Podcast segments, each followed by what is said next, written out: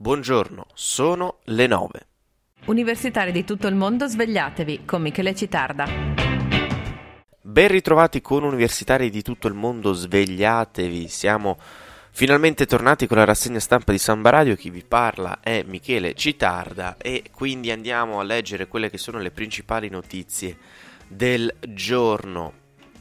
Sicuramente la notizia con cui eh, apre la giornata è quella relativa alla morte del boss di Cosa Nostra, Totò Rina, da 24 anni era al 41 bis. Poi parleremo di eh, quello che sta succedendo in Germania riguardo alla formazione del governo Merkel e poi infine parleremo di eh, università, insomma, legato al mondo eh, del ehm, del, dell'Università di Giurisprudenza, l'articolo che leggeremo tratto dal Corriere del Trentino relativo alla, uh, al giuramento dei nuovi avvocati uh, del Foro Trentino.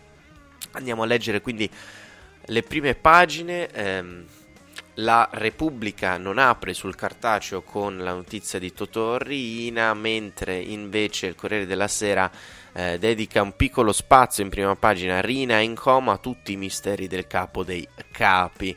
Il Fatto Quotidiano invece ehm, apre la prima pagina con eh, questa notizia, eh, con la foto eh, molto grande che va a coprire tutta la prima pagina praticamente.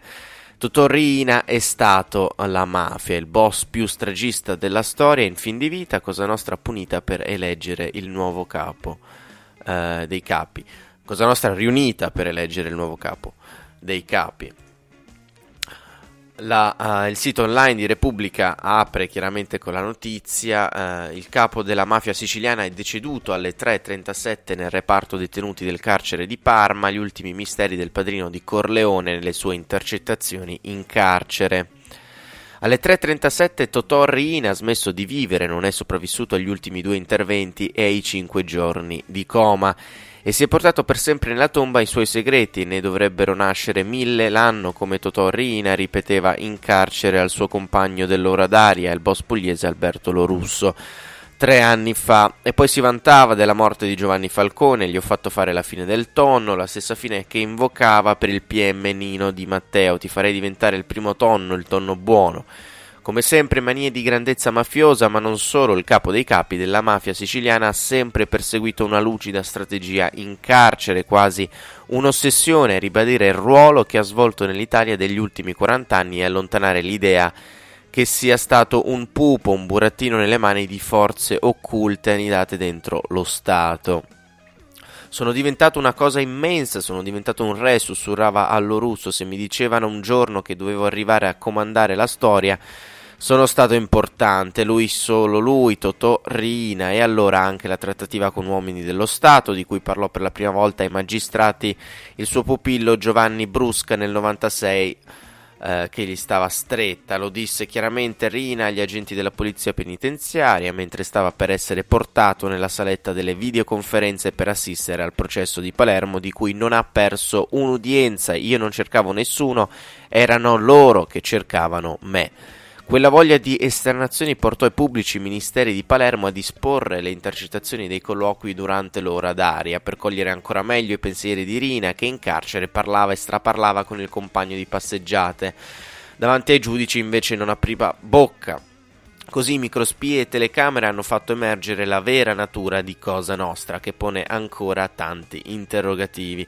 Rina ha confermato quanto eh, Giovanni Falcone ripeteva ufficialmente, Cosa Nostra non prende ordini da forze esterne, ma qualcuno in Cosa Nostra ha avuto intense relazioni con uomini della società civile, della politica e delle istituzioni, relazioni ancora avvolte da tanti, troppi misteri, lo diceva anche Rina.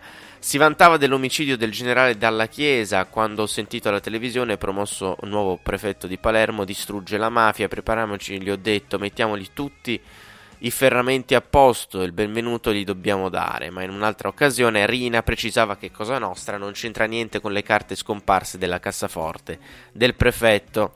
Io ho fatto sempre l'uomo d'onore, la persona seria, diceva, e ancora io sono un gran pensante, io sono orgoglioso di tutto quello che ho fatto, lo ribadiva anche per Borsellino rivendicava la strage nel corso di quelle ultime intercettazioni, ma teneva a precisare i servizi segreti gliel'hanno presa l'agenda rossa e in un altro passaggio ricordava la risposta data al procuratore di Caltanissetta eh, Sergio Lari durante un interrogatorio in cui eh, gli era stato chiesto di, di, suoi eventuali contatti con i servizi segreti. Se mi fossi incontrato con questi non mi chiamerei più Salvatore Rina.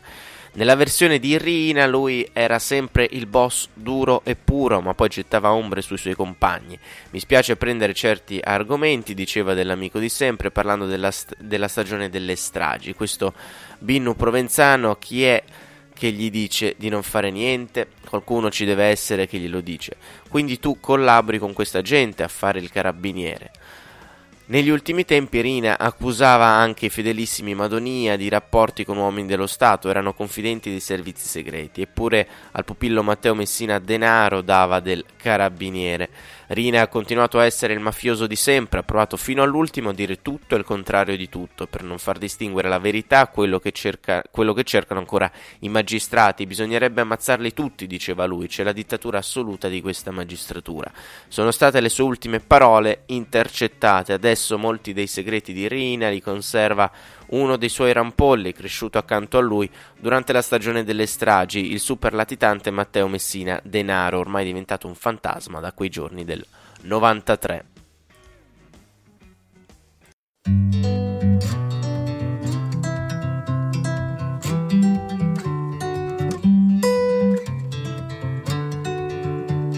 Irene questa sera la faccia te la strapperei via Così faresti paura al mondo, ma resteresti sempre mia. In questa notte di buio pesto, che forse era buio pomodoro, le mie mani brigate rosse accarezzano te che sei Aldo Moro.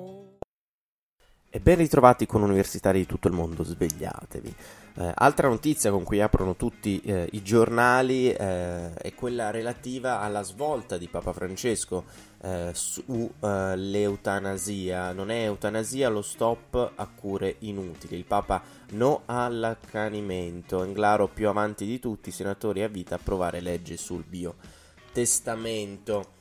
Approfondiremo il, l'articolo, la notizia e il tema eh, lunedì mattina ehm, eh, e cercherò di eh, preparare un contributo tratto da quei tre giorni di diretta eh, del Festival Economia. Avevamo eh, intervistato il professore di diritto costituzionale eh, Carlo Casonato che aveva proprio parlato di biotestamento.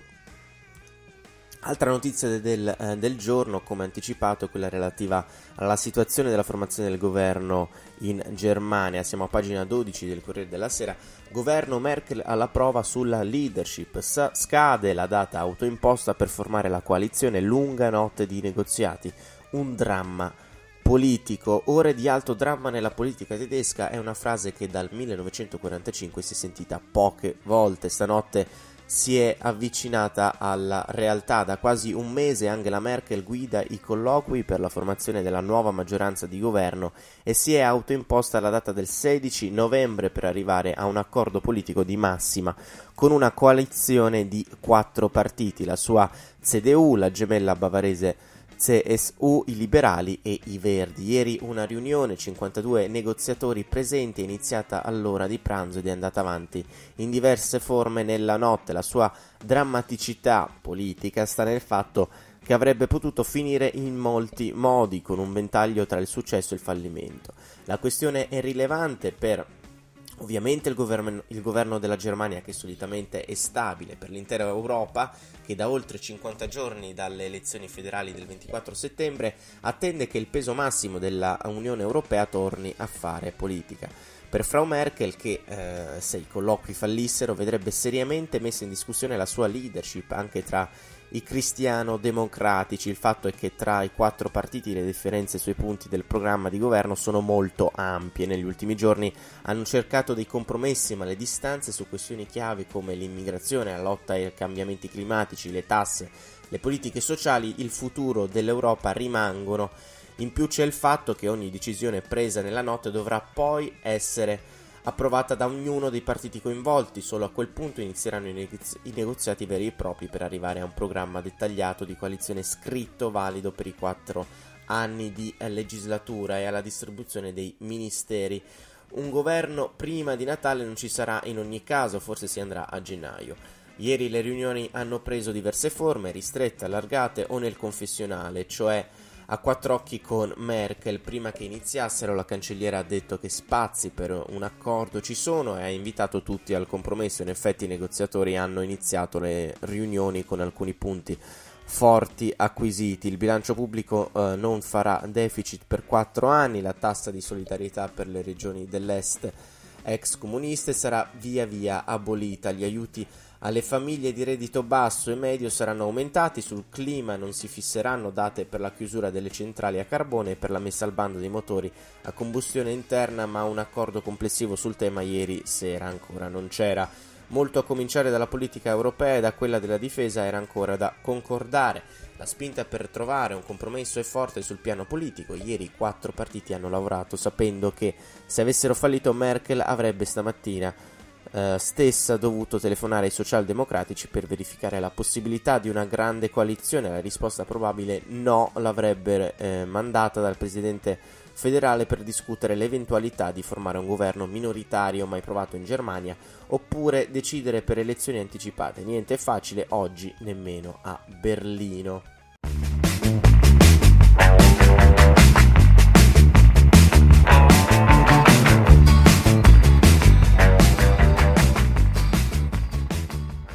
Giurano nuove toghe, gli avvocati salgono a 793, in aumento le quote rosa sono 379, nel foro di Trento gli uomini sono 414. Ieri la cerimonia. Il Trentino ha 17 nuovi avvocati, ciò significa che solo il foro di Trento conta ormai 793 toghe, un aumento considerevole se si tiene conto della grandezza del territorio trentino, tutt'altro che ampio.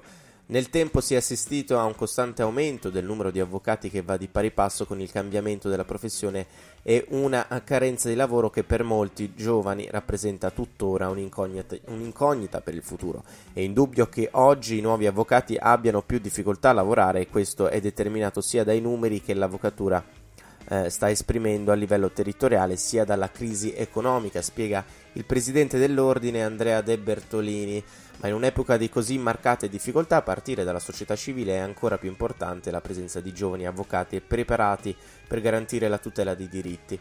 Ma c'è un altro aspetto interessante, l'avvocatura è sempre più rosa, le donne nel tempo sono aumentate in modo considerevole e oggi hanno quasi raggiunto i colleghi maschi. Le quote rosa in totale sono infatti 379, mentre gli uomini sono 414, segno di un cambiamento dei tempi anche nella professione dell'avvocato. Lo si può facilmente comprendere anche dai nuovi numeri di ieri su 17 nuovi avvocati che hanno giurato davanti al Consiglio dell'Ordine, al procuratore generale Giovanni Ilarda e al presidente della sezione penale Luciano Spina 10 erano donne.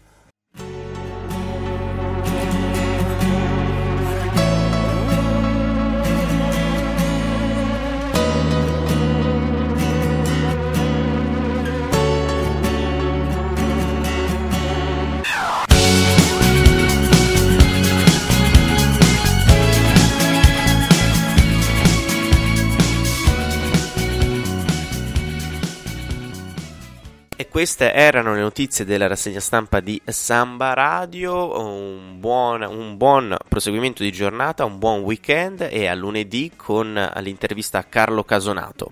Ciao! Universitari di tutto il mondo svegliatevi. Direttore responsabile Nicola Pifferi.